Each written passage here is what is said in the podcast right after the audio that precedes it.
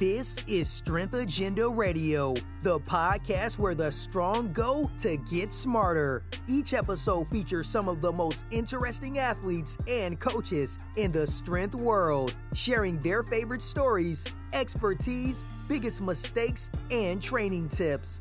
And now, here's your host, Tom Soroka. And here we go.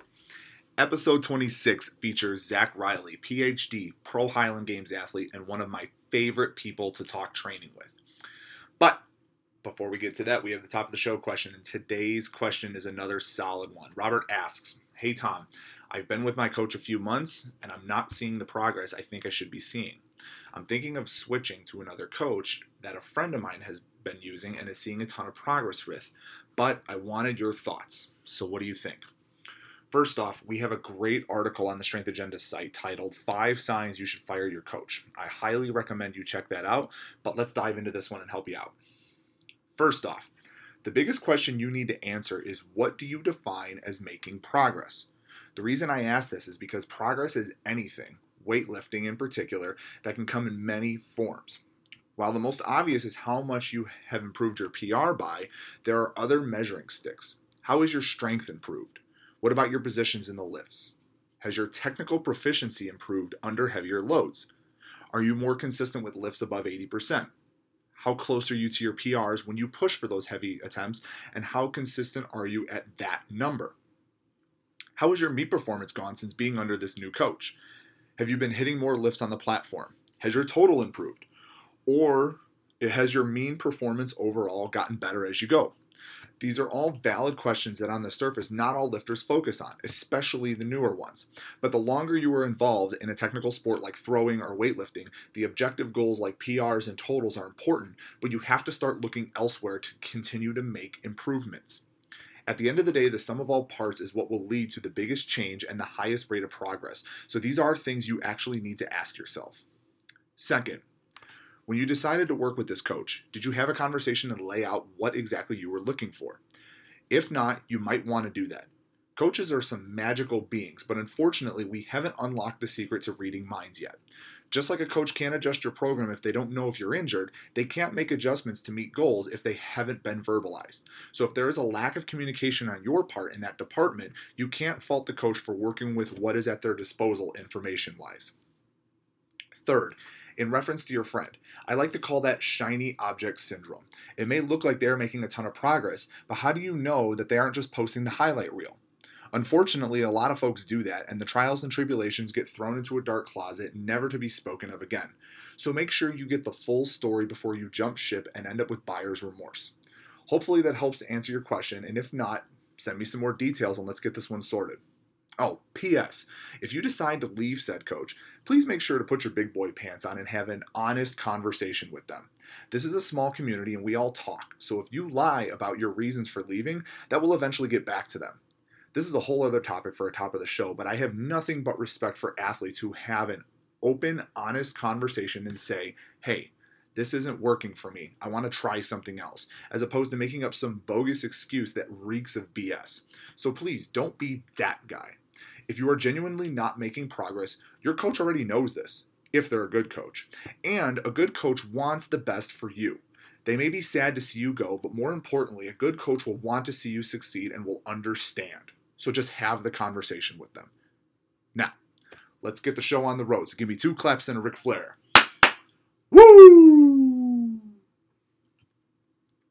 Welcome to Strength Agenda Radio. My guest today is probably one of the smartest, strongest guys I know. Uh, I don't know a ton of people, but I know enough people.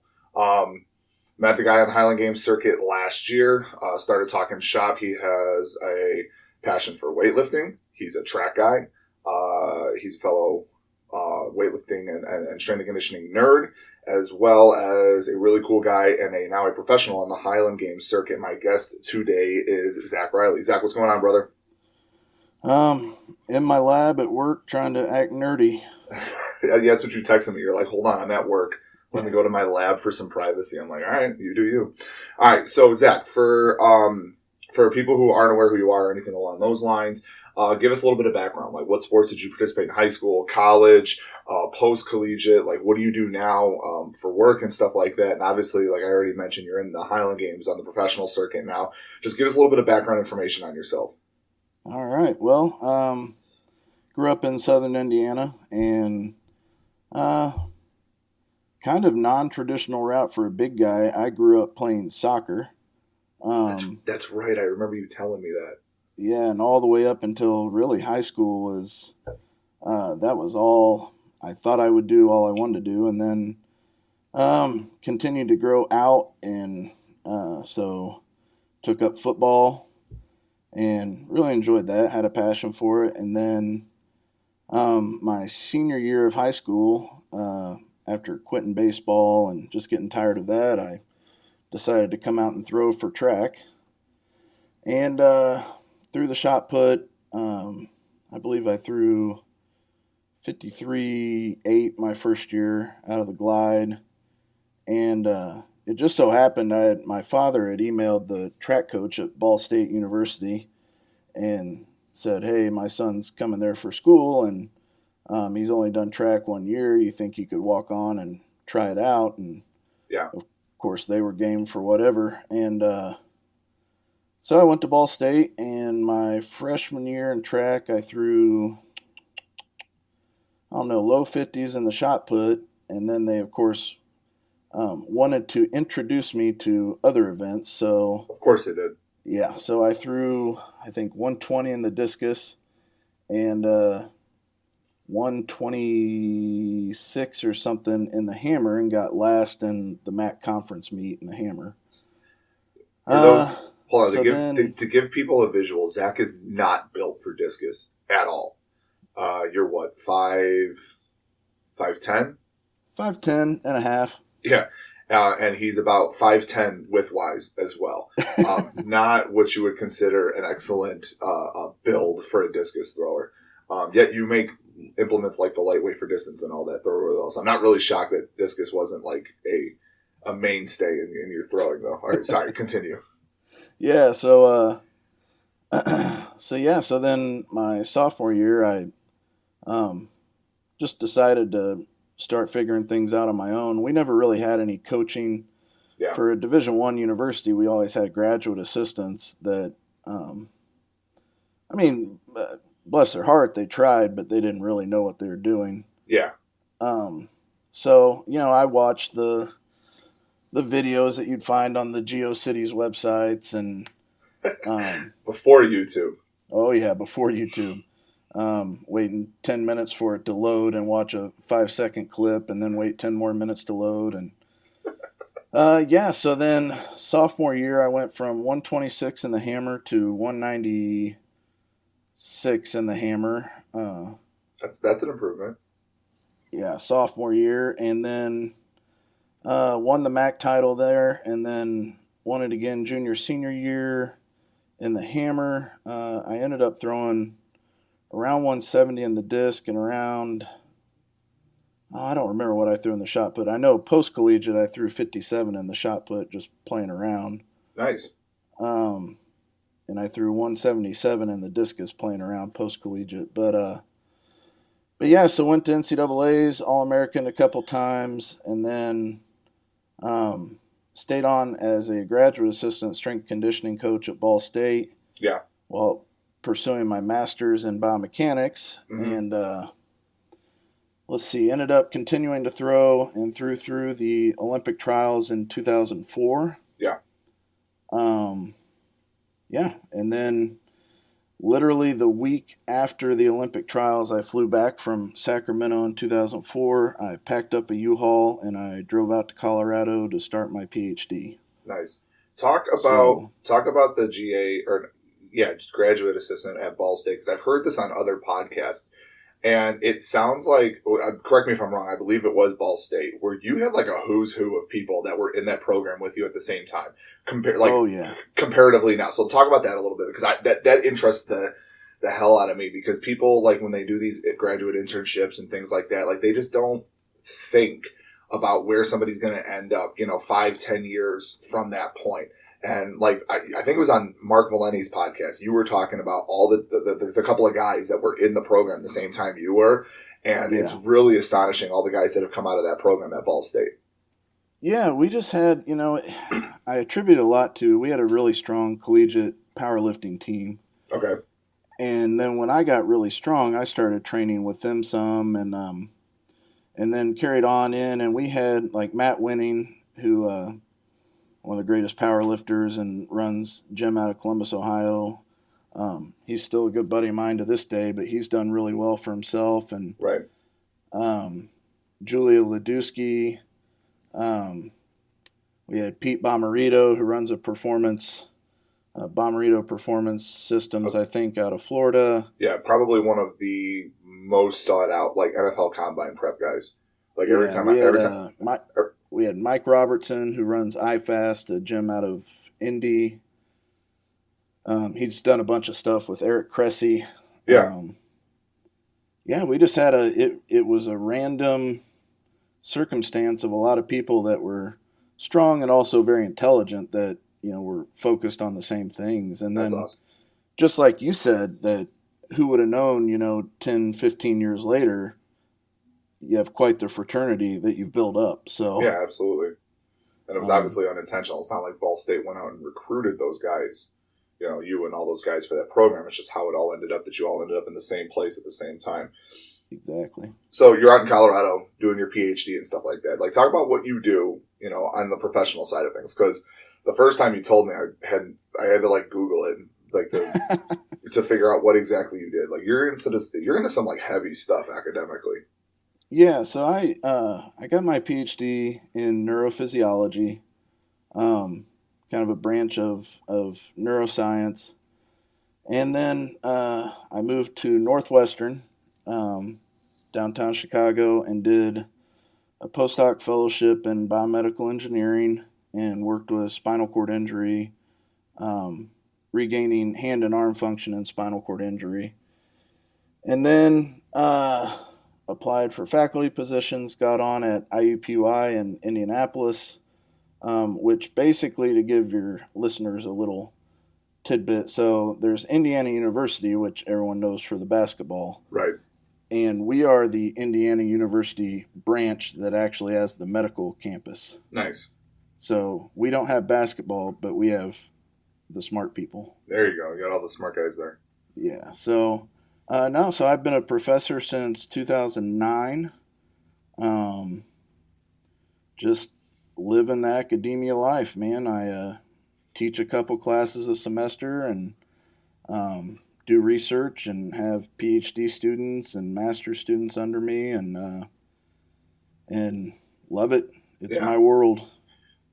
You're also an avid cat person. You're now become crazy cat guy. I think you what, got your sixth cat. I saw that on social media the other day.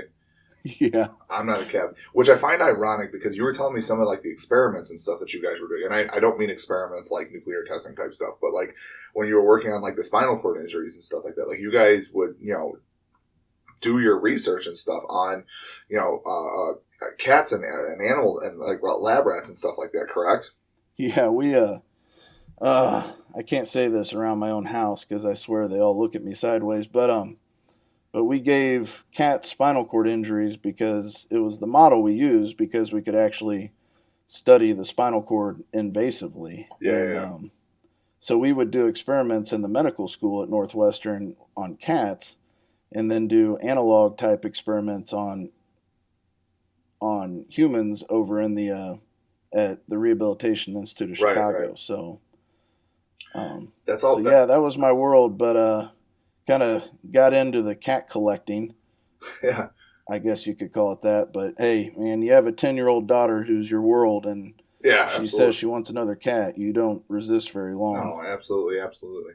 So, so obviously, like you're big on the the, the the the the science behind stuff in terms of the human body and how it you know repairs and grows and stuff like that. How has that affected how you train and compete and stuff like that now, especially like in the Highland Games and things along those lines?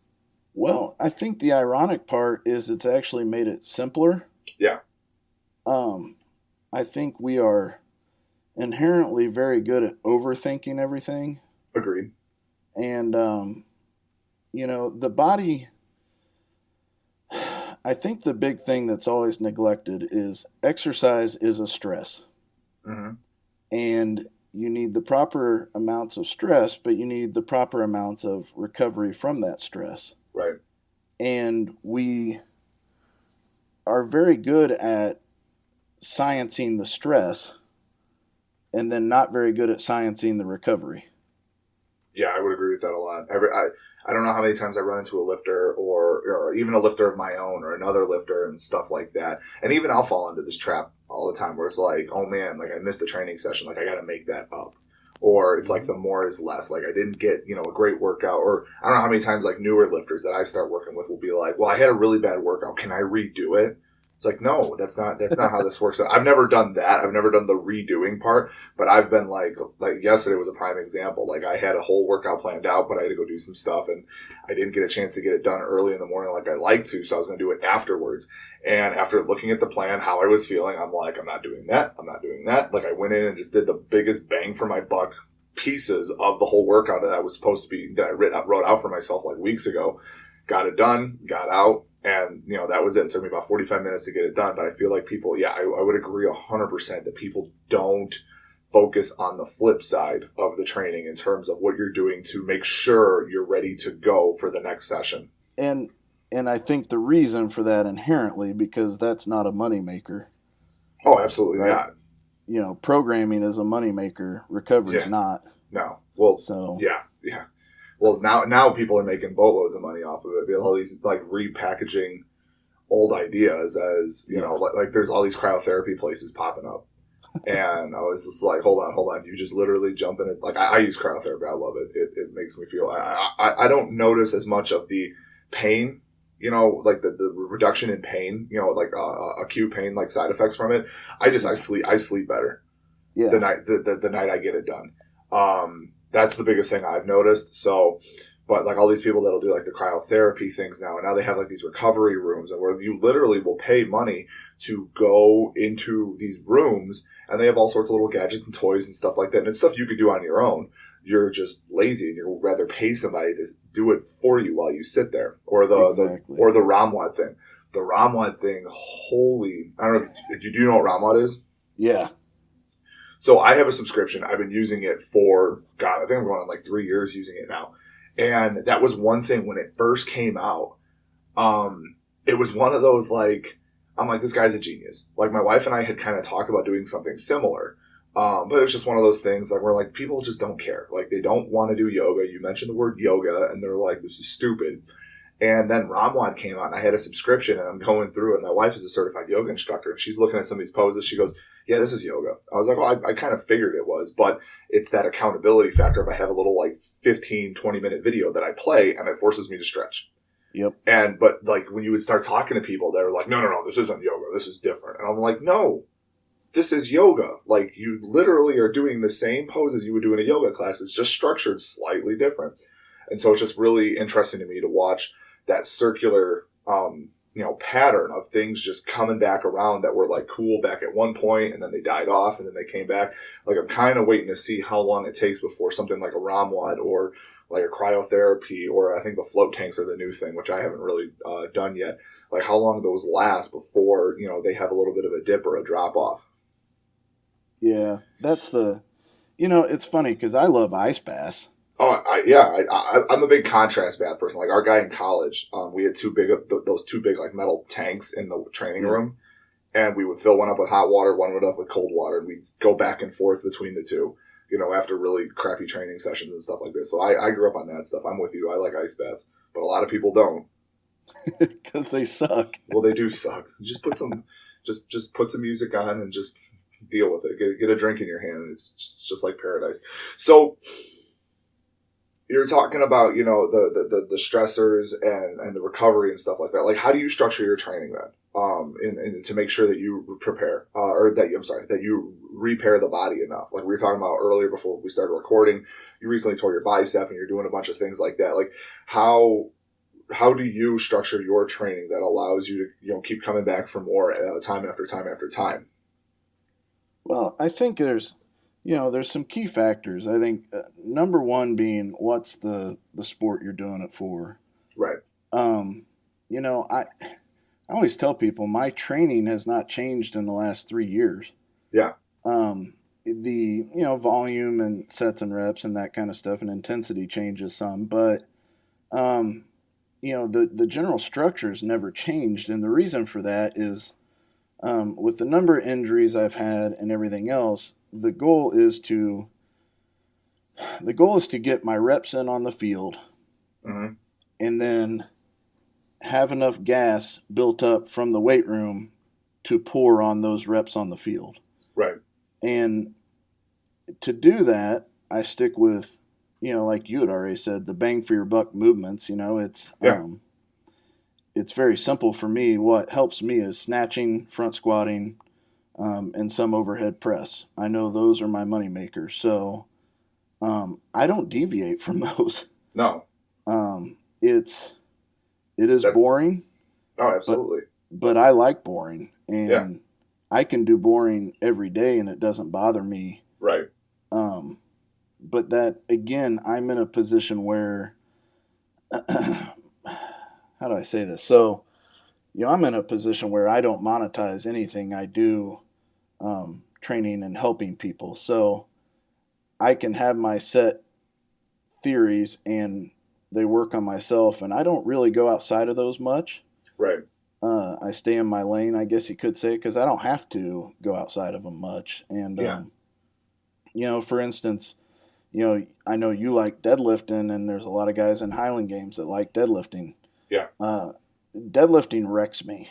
I mean, Yeah. it just it wrecks my. I've had Conventional conventional wrecks me. I used to be super anti sumo, and then the guy Jack Hamber that I work with now, uh, May of last year, I started working with him, and he was just like, "We're going to switch you to sumo." He goes, "It's going to allow you to you know deadlift more and, and recover better between sessions." And by God, he was right. And that's yeah. I, I always preface it because people are like, "Oh, you do a lot of deadlifting." I'm like, I do a lot of sumo deadlifting. You don't see me posting conventional too much because, like you, I get destroyed by heavy conventional deadlifts. yeah. So it it is it is not beneficial for me to push that Yeah. envelope, but yet I can load up, you know, 170 kilos and do snatch high pulls, and that doesn't bother me. Right. Yeah. So, you know, I'm getting a lot of the same stimuli uh, through those routes, and you know, I'm also very much of a, um, I'm definitely an auto regulator in that if I go in on a day and and things aren't moving well, I don't care. Like I won't push it. Yeah. Um, I don't really write out my workouts. I know I should. I should journal a little better, keep track of things, but um, Yeah. Keep a diary, Zach. yeah, I know. Uh, that's why Instagram's been nice for tracking throws and stuff because it's been. You know, I always joke with people that like this is the first time I've ever documented anything I've ever done, and uh, That's funny. and it's helpful for myself just getting better. Um, Right. because back when we threw previously, when I threw, unless you're going to have a VHS C tape, um, Oh wow. you weren't going to record much. So Yeah. But uh, but no. So my my training Mondays usually a snatch, and heavy front squat, um, and then some reverse hypers. Uh, maybe some hamstring work, but I tend to not do a lot of accessories. I tend to do more. I'll do a ton of sets of snatch and a ton of sets of front squat, and that's my Yeah. that's my workout. Um, and then depending on how my back's feeling on Tuesday, I'll usually do some light clean pulls and then heavy overhead press. Uh, Wednesday, I do nothing but sprint drills and more of the GPP Yeah. just to get my body moving. Because that is one thing I've noticed as I get older is the um, I need to focus more on the sprints and different planes of movement Yeah. For sure. Because I I definitely am not as athletic as I used to be in that realm. Um, but yeah, then it kind of depends. Thursday's usually another snatch and front squat day, and then Friday, uh, I don't know. It heck, if there's a hot girl in the gym, I might do some biceps, but There you go. um, Way to be that's how that's how loose it is at that point. Fair enough. So you you keep mentioning that you do a lot of snatching and stuff like that, and that was one thing that intrigued me when I first met you, is because there's a lot of older I guess old school like lifters and stuff like that that don't do a ton of the Olympic lifts. And your technique isn't bad. Um, as a weightlifting coach, I could always help you make it better, but um, it's not bad. So, what is what? How, who introduced the lifts to you? Like, uh, where did you get that that that tool to add to your kit in terms of snatching for your throwing and stuff along those lines? Was that something you always did in college, or did you recently add that? Like, where did that you know um, introduction come from? Well, you know, again, from Ball State, we were more of a powerlifting, yeah, uh, strength conditioning program. So we did tons of. Yeah, I had a huge squat in college and back squat and. Uh, what was it? What's that? What was it? Oh, I think I did 730 and just a belt. That's pretty legit. Um, weighing about 230. Damn, dude. So that was a. I remember one workout doing 10 singles with a minute rest at 600 on the back squat. Wow, that's that's and impressive. that was that was like, hey, let's just do this. Okay. Yeah. Why not? why why not? Yeah. Yeah, at 21 years old, that seems like a great idea. Absolutely. Um, but so the snatches kind of came about a little bit on my own because I, uh, when I started post collegiate throwing, I was doing more of my own, obviously my own training and writing yeah. up my own programs and, you know, reading a lot of the old Russian stuff. They were doing uh, quick step ups and, and snatch high pulls from the hip with a quick reset. And, uh, you know, just a lot of jump squats, stuff like that. And so yeah. I started incorporating a lot more of that. And what I found is just that uh, hang snatches just really seem to translate translate well to my throwing. Yeah. So I could hit at the hip crease. I felt like I was in a strong position. Um, and they were just a fun challenge. And uh, right, right. So that's so why. Is, I mean, really, again, rhyme yeah. or reason. I'd like to say uh, I want to be a great weightlifter, but I don't really care. I just like doing them, and and I can go down twice a week and snatch heavy and enjoy it. So well, I will say this: I've, I've seen videos of you snatching like 120, 130, and there are quite a bit of supers that can't catch a power snatch as high as you do. So you're you're on the right path. I've never seen you clean a jerk, but um, I, yeah, would, I would imagine, I enjoy it, and I would imagine most of all, like we've talked about already, is that yeah. I can do that and then go out, you know, yeah. six hours later after work and have a hard throwing session. Yeah, like yeah, the snatch does not destroy the body as much as other lifts and stuff like that. So, what is your take on the the thought of um, the thought process behind why or why not more college programs don't incorporate like the snatch in particular like you see a lot of programs that do a lot of the cleans and things like that but i'm on the same you know thought process as you is um, any athletes that walk through our door whether they're you know sports performance or they're for the weightlifting like i want to teach them this. We teach them the snatch first. The clean's not that hard to teach in my opinion um, but the snatch doesn't wreck the body as much as the clean does. So why do you think it is that a lot of college programs don't teach their athletes to snatch? Because uh, a lot of the coaches don't know how to teach it. Okay, that's a fair enough answer. Unfortunately, now, I mean, and it's humbling, right? Yeah, I mean, oh, absolutely. What Division One stud athlete wants to go in and have twenty fives on the bar and be struggling with it? That's you know, a really so, good point. so, so, so you're saying it's just it's, it's simply just a matter of ego. Like the the snatch is not a good ego lift. For, yeah, for, it, for, both, for both the coaches and the and, and the and the athletes. Exactly. And you and I have both seen the, the football player that can load up 225 on a clean and do the ugliest yeah. form of clean you've ever seen, but yeah. then they jump up and down and hoot and holler and yeah, yeah, it's, yeah. It's, so yeah, it is what it is. So fast forward now, like like I mentioned earlier, you recently tore your bicep. We started talking about this, and you were giving me like your timetable to get back in action and all that stuff and you were pretty much attributing your timetable to the way your body trains. You had a great um, uh, analogy for how you compared your body and i want to kind of dive into that a little bit in the sciencey um, end of things and kind of just talk about um, how you can train your body to recover better like with with with how, how your training can affect your, your ability to recover um, just kind of wanted to talk about that a little bit. So, um, h- how do you think that works, or how do you think you can train your body to recover better through your training methodology, your protocol, stuff along those lines? Well, I, I think the most important thing, and again, it's overlooked the most, is everything I do is consistent. Yeah. Um, from meals to sleep to the training. Um, I I don't even stress that much in my regular life. Like I Yeah. don't have there's just no ups and downs. Yeah. So I'm on an even keel all the time. So I can I can expect things from my body and my body delivers. Right. Um, you know, it's kind of tough because you know, like with progressive overload and everything else, with weightlifting and everything, you you want to introduce new stressors and all these things. Well, again, for the sake of say weightlifting, sure.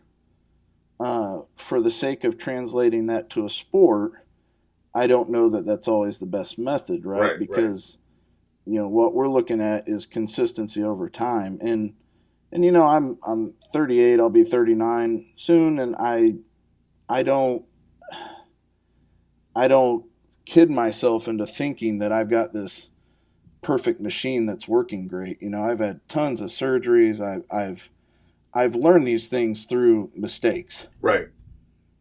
right? And that's the that's the hard part trying to teach a 23 year old that seems indestructible is uh Absolutely. you know I was in great shape a month ago when I tore my bicep. I Yeah. I thought, you know, I was money, everything was going great for the season, and then boom, it just happens. Um, but I stay the course, and uh, nothing really changes. You know, I I didn't, you know, my wife, we have very different personalities, and Yeah. uh, she's quite fiery, so she's very emotional and very um, and it's a wonderful thing. Like I, I love it because she's the the yin to my yang. But she's a, eh, she's very emotional, takes things hard, but also you know loves hard, all those things. And I'm just very, uh, ne- neither up nor down. And when this happened, um, it didn't really change much for me. Yeah. Right. It didn't change. I didn't go into a hole and and start drinking, and my diet didn't go to shit, and I didn't. You know, it was it was like all right so let's let's tailor the plan to get back now Yeah. and um and part of that was finding the best surgeon i could luckily i i had a good surgeon i already knew Yeah. um you know doing the right things that i knew to do um you know from my own clinical uh, professional expertise i guess and then um really again not pouring any more emotion into it than i had to Right. So, so so for somebody dealing with like an injury, something like that, like a ruptured muscle or you know tendon or, or a torn muscle, ruptured tendon, stuff along those lines. What are just like some some things that you could tell them that they can start doing right away to kind of because in this day and age, like you know, there's there's PT, there's surgery, there's all these like these these, these like top end medical things, but there's a ton of stuff now that is starting to come out that like research has shown you can do on your own to kind of help speed up the process. Like my, my point is we have athletes and just humans in general recovering at lightning fast rates from pretty catastrophic injuries. Like I remember when an Achilles injury was a year. No questions asked. Like Yeah. you tore your Achilles. And now we have athletes that are, you know, eight months coming back from it. Same thing with an ACL. Like you have football players who will like tear their ACLs in like a preseason. And then by the time the playoffs come around, like they're good to go um like what are just some things that like are starting to come to light maybe through your research and stuff like that that you're you're seeing and and and, and you know putting out there that that athletes and people can just start doing right away to help themselves get back on the field court back to the job site you know faster than like these timetables that you know doctors give them and stuff like that Well, I think the number one thing is blood flow. Yeah. Um, I think we we're stuck in this mindset of when, like, say, post surgery. Well, you have to keep it immobilized. Well, you know, in the case of like the bicep tear, um, yes, I don't want to re-rupture it um, for sure But the the real dangerous is fully extending my arm. So if I stay in a certain amount of flexion, the goal is I want to move it as much as I can in that limited range of motion to keep blood flow. Yeah. And you know, people don't think even in recovery of muscles. I mean, blood flow is king. You know, blood flow is is nutrient delivery, oxygen delivery. Um, again, as we talk about the stress and then the repair side of things. So, you know, I get yelled at by my wife because I don't wear my stationary mechanical brace all that much because honestly, I feel a hundred times worse when I wear it. yeah Um, so I, am constantly trying to move it, constantly trying to keep blood flow to it. Um, again, haven't changed my diet, so I know uh, nutritionally I'm still sound. Um, you know, otherwise, I think the the misnomer that we have to guard and protect things. Right. You, you know, we're kind of leaving that a little bit and starting to take a more active proactive approach, I guess. Yeah, I, w- I would agree with that 100%. Like, two things that come to mind in terms of talking blood flow is stim units. Um, like, I know Matt Vincent, for instance, right after he had his ACL surgery, um, or one of his ACL surgeries, he had, you know, his stim unit slapped on his knee and it wasn't going crazy, but he just had enough stimulation that it was getting the blood flow and get the juices flowing in that knee and stuff like that to kind of help. And then the other thing, which I think is a forgotten art, which this again kind of goes back to my point about things that get forgotten and all that stuff, is like voodoo flossing. Um, oh, I, yeah. I am constantly amazed. Like if I have an athlete with like a stiff joint or a tight muscle or just you know just an achy muscle, crank, a cranky muscle, um, I have like a, my my other coach and I, we have like this huge collection of voodoo floss bands from these different companies that send them to us, and we'll go say go grab me one of the bands out of my out of my box in the in the office, and they'll come back and I'm like, have you ever done a voodoo floss before? And they're like, no. Um, for tendonitis, like they're phenomenal stuff like that. And you just you wrap the band as tightly as possible, and they can either if you wrap it super tight, they can just stand there. They don't have to actually do anything, Yeah. or you can try to move them through certain ranges of motion. You do it for about two or three minutes, and then they take the band off, and all you can do, literally feel all the blood rushing back through there. Oh, yeah. So I- the reperfusion's the key there. Yeah, right. So for something like, you know, your bicep tear, would one of those work better than the other, or would those both be something that you could employ or somebody could employ? Now, keep in mind, folks, we are not giving out medical, like, we are not medical professionals. We are just talking, you know, theoretically speaking on things that could potentially help people get back on the field. We are not, I'm not a physical therapist. You're a scientist. You're, you know, you're a freaking doctor with this stuff, but I am not. I'm just making observations on based on stuff that I see. But something like a, a, a torn muscle or something like that, do one of those things you think would work better than the other, or do you think they both would work, you know, well in their own rights? I think they all work well. I think it's just kind of the stage of recovery that you're at. Right. Um, you know, something I started doing two weeks post op was uh, so they take um, clamps and they separate the forearm muscles so they can drill in the forearm bone to drill your tendon back in. Well, Yeah. one of the the most painful things is my forearm muscles are very tight and there's scar tissue built up from where they separated those. So Yeah. uh, something I've done is just getting bag balm, and every night after I shower, I massage that forearm out. Yeah. And it's, you know, manual manipulation or um, via activity with blood flow, you know, the forgotten art, you know, like inflammation's a good thing. We Yeah. want inflammation. Right. It, it is what protects and heals a joint. Then we want to clear it out, and then we want new inflammation to come in, and then clear it out. And over time, that's what heals the joint. So anything that we can do, whether it's manual, whether it's you know voodoo flossing, um, you know whatever we can do, that process is going to accelerate the healing, at least of a soft tissue you know injury, whether it's connective tendon, ligament, or you know muscle. So um, they all work. They're all Yeah. they're all tools in the toolbox, and you know like your goal as a gym owner is to know as many of the have as many of those tools as you can Right. and then be able to employ them on a case by case basis. Right. And I think you do that pretty well. So Yeah, I think it's. I think thanks. I appreciate that. I, I think it's interesting that you mentioned the whole like inflammation's a good thing because that was one thing when I first started getting into like weightlifting like super competitively. There was a lot of talk about like don't take NSAIDs for inflammation. Um, then now there's starting to be a lot of research that like it doesn't actually help with inflammation and help with like you know feeling better. It just it blocks the pain messengers um, and doesn't allow the body to gather or build up that inflammation and stuff like this. I find that really interesting that we're starting to hear more stuff about, you know, like I said, it's just things just come and go. Like, you know, first it was like take ibuprofen, uh, you know, at the site of a sore muscle. Now it's like don't take ibuprofen, and who knows, we'll come back to like take this super duper ibuprofen, you know, a couple of years from now or things along those lines. So, what are you doing now that like obviously you can't use your arm um like I, i've always i operate on the philosophy with with my athletes whenever they get injured the number one pet peeve of mine is when they disappear Um, I have you know, I had a particular gentleman.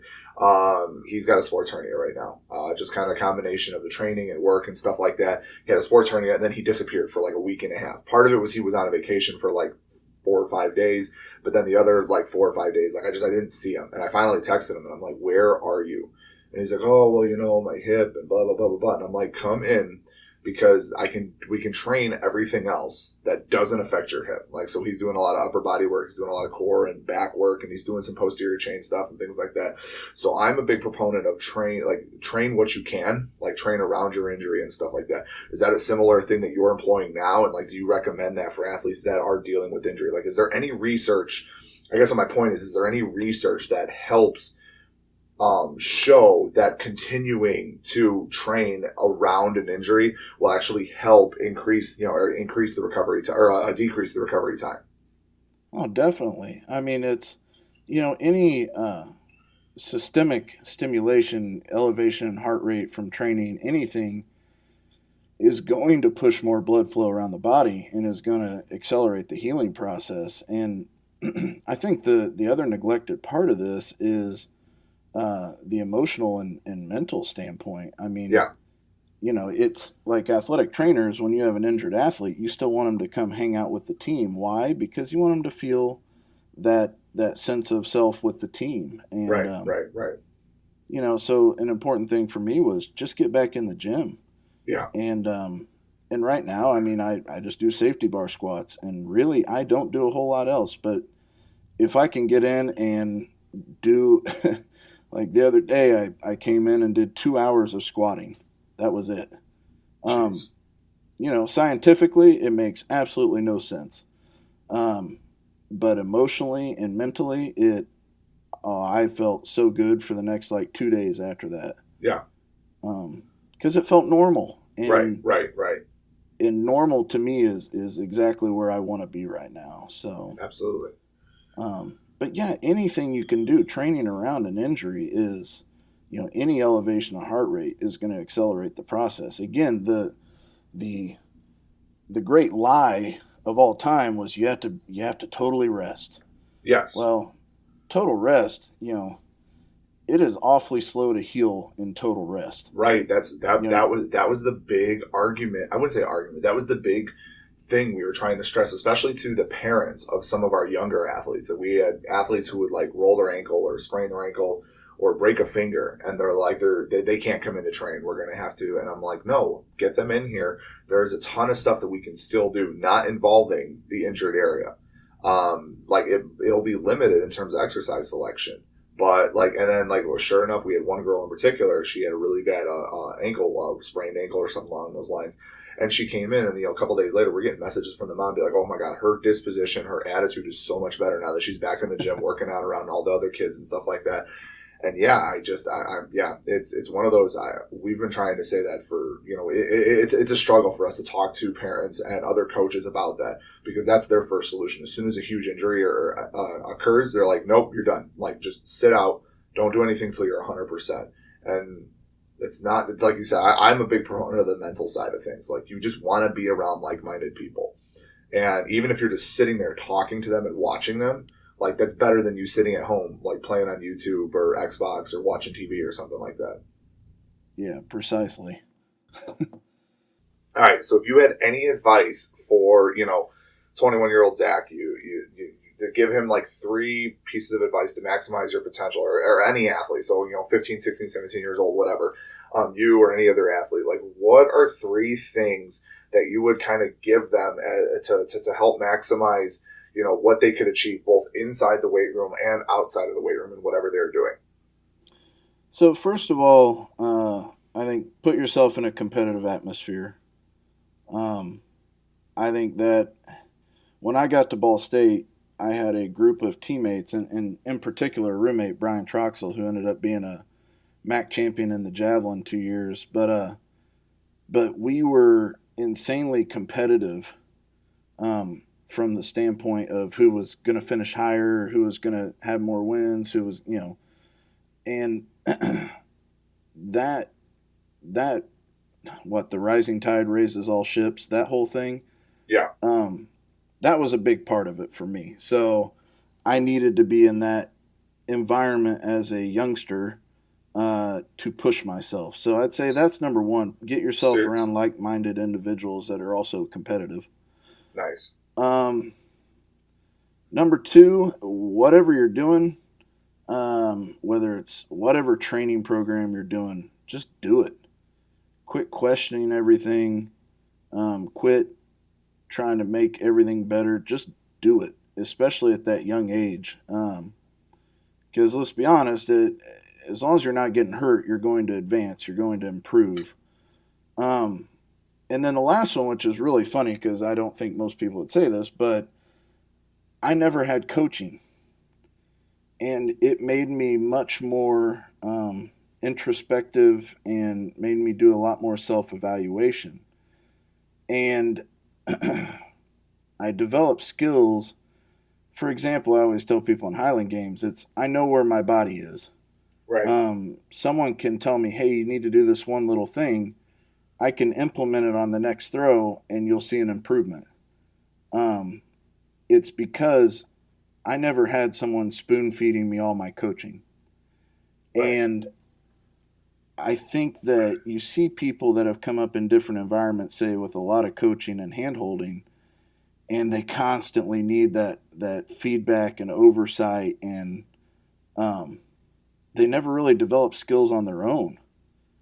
And I think it's a real discredit to you know trying to improve, especially when you get older and you know you don't always want to pay for coaching. You don't always want to rely on someone else, and you know learn yourself. Dive into your own reading and and you know figuring out your own body and and figure out what works. Um, I think that stuff's really important. So Yeah. That's that's that's interesting that that last point in particular because that's one of the things um, that I'm finding now with my athletes is um, they don't want to be led sometimes to the answer. They want to be told the answer. yeah, And like our unofficial tagline at the gym is we're going to hold you accountable, not hold your hand. Um, and we try to get the athletes to do a little bit like, because I'll have athletes come up to me and be like, okay, I'm trying to hit this today. What should my jumps be? I'm like, I don't know. Let's figure it out. Like, what did you just hit? I'm like, what do you think is a reasonable jump? And then they'll tell me, I'm like, all right, let's try it. Like, and that's not the answer that they want. So I, I really like that last point a lot because I definitely think that is something that especially nowadays, like everybody could be in, in this age of technology, in this age of now, they want that answer now. Yeah. And sometimes they don't want to do the, the, the research or they don't want to do the work to get to that answer on their own. They'd rather just have some have somebody hand it to them and say, okay, I got it, on to the next task. And I definitely agree with that. That I think that uh, a little bit more self discovery. And I'm not saying because obviously I make my living off of coaching people. I'm not saying get rid of coaches. Um, I'm just saying find the right coach. Find the right coach that's going to push you um, outside your comfort zone from time to time. I'm constantly making my athletes uncomfortable, you know, in terms of their training and things that they're doing. Like I will get messages like, I don't want to do this. I'm like, that's great. I didn't ask if you wanted to do it. Like it's going to make you better. Like at least give it a shot. My whole thing is like at least give something a shot because I'm one of those that I don't do make my athletes do stuff that I either haven't done or I'm not willing to test out myself. So I will test out workouts and stuff that I write for certain athletes before I give them to them to see, you know, does this do anything? Does this help and stuff like this? I really like, especially that last point, but all three of those are really good solid points. Okay. So we're going to take a break and then we're going to go on into the lightning round. Uh, a bunch of random questions about nothing. You ready? Yep. Do you cringe every time you look back at your old snatch videos? Or do you, you know you were just one training session away from tweaking something because your snatch is just so out of control? Or maybe you're pretty decent at it, but you just know you could be better. Stop trying to muscle it and just fix it. How, you ask? Head to snatch.thestrengthagenda.com and sign up for my free challenge 30 Days to a Better Snatch. Every day, I'll send you some drills and exercises to incorporate as part of your warm up.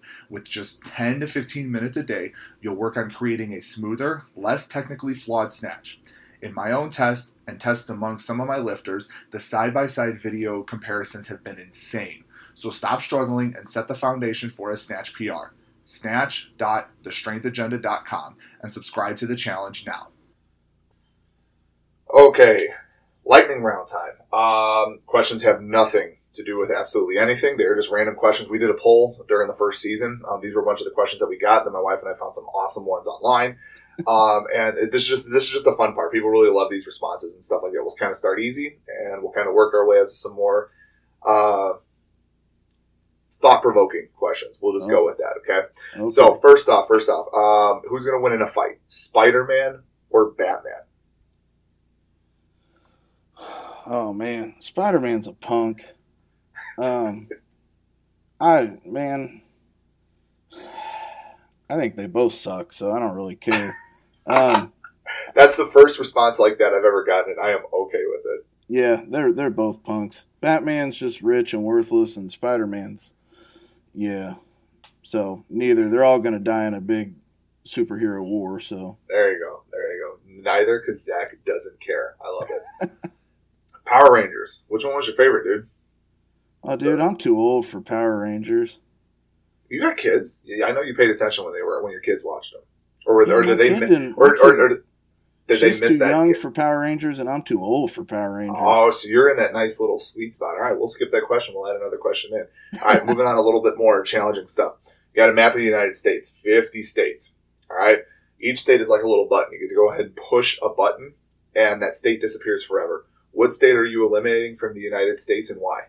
Oh, that one's easy. Um, well, I'm not eliminating the state of California. I'm eliminating all the people, and I'm taking all the people in Tennessee because I think Tennessee people are the nicest people in the world, and I'm moving them out to California. Oh, okay. So you're doing like some old Indian reservation type. Yeah, yeah, we're relocating because I actually like the state of California. I just don't like the people. Fair enough. Fair enough. It's a it's a there, there's definitely mixed reviews about California. Uh, I know a lot of nice people out there, and I know a lot of people that I'm like, how are you still breathing? So I can I can, I can understand that point at all. Okay, um, if you could walk up to one person in the entire history of the world, you know, past, present, whatever, um, you walk up to them, kick them square in the shin with no repercussions. Who are you kicking? Oh, man, that's a good one. Um,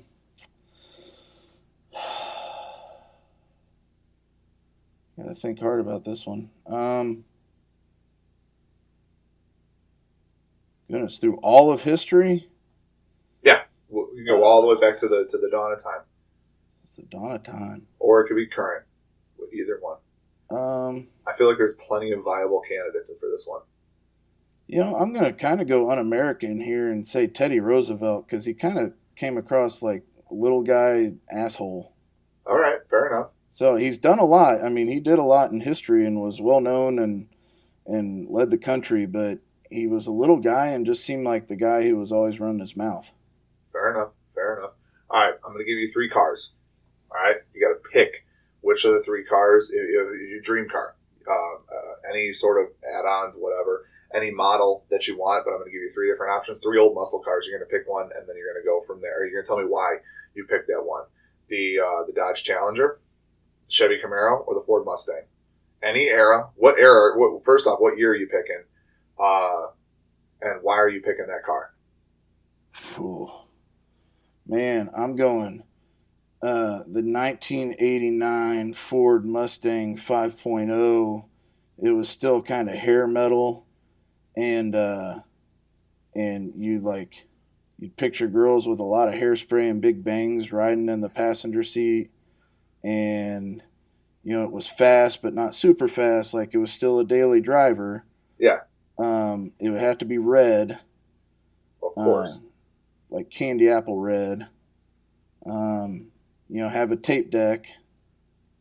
Uh, probably have a good amp and boom box in the back. So you just want to relive like the old Miami Vice days, is what you're telling me. Yeah, well, you know, that's when I grew up. Like that was what I uh that's what I valued. You know, I remember when I got my first car and you're thinking like that was man, I could have gotten a hold of one of those cheap. I would have totally done it. Yeah, absolutely. All right. Last question. You're a WWE wrestler. What is your name and what is your walkout music? Oh man. Um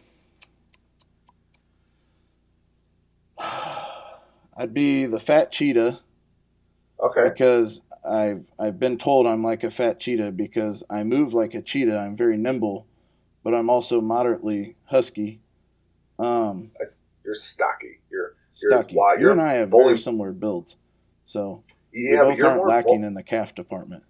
This is Um, true, and uh, we we could probably run the world with just our calves. But you're more of a bowling ball. Like you're literally like one of those few humans that's just as wide as you are tall. yeah, I am. I, I would I would say I'm a little taller than I am wide, but yes, we have very similar like lever, uh, uh, like arm lengths, leg lengths versus our torso and stuff like that. I would agree with that 100. percent So you're the you're the fat Cheeto. What's your walkout song? uh,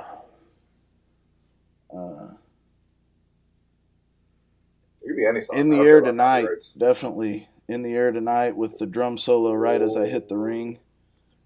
That's pretty. Yeah, You got to time that walkout though just right because you see a lot of nowadays, a lot of these younger WWE wrestlers like they don't time certain parts of their songs when they do their little gimmick, Yeah. and it looks really dumb. So you just got to be on point every time when you're walking out to the ring and make sure that you hit the the drum solo at the right time. Okay, so if people wanted to find you, uh, like reach out to you or anything like that, or any sponsors that you work with, stuff like that, like it's plug time. Uh, what do you got for plug time? Well, um, you can find me on Instagram. I think it's Zachary.Riley. I'm pretty creative.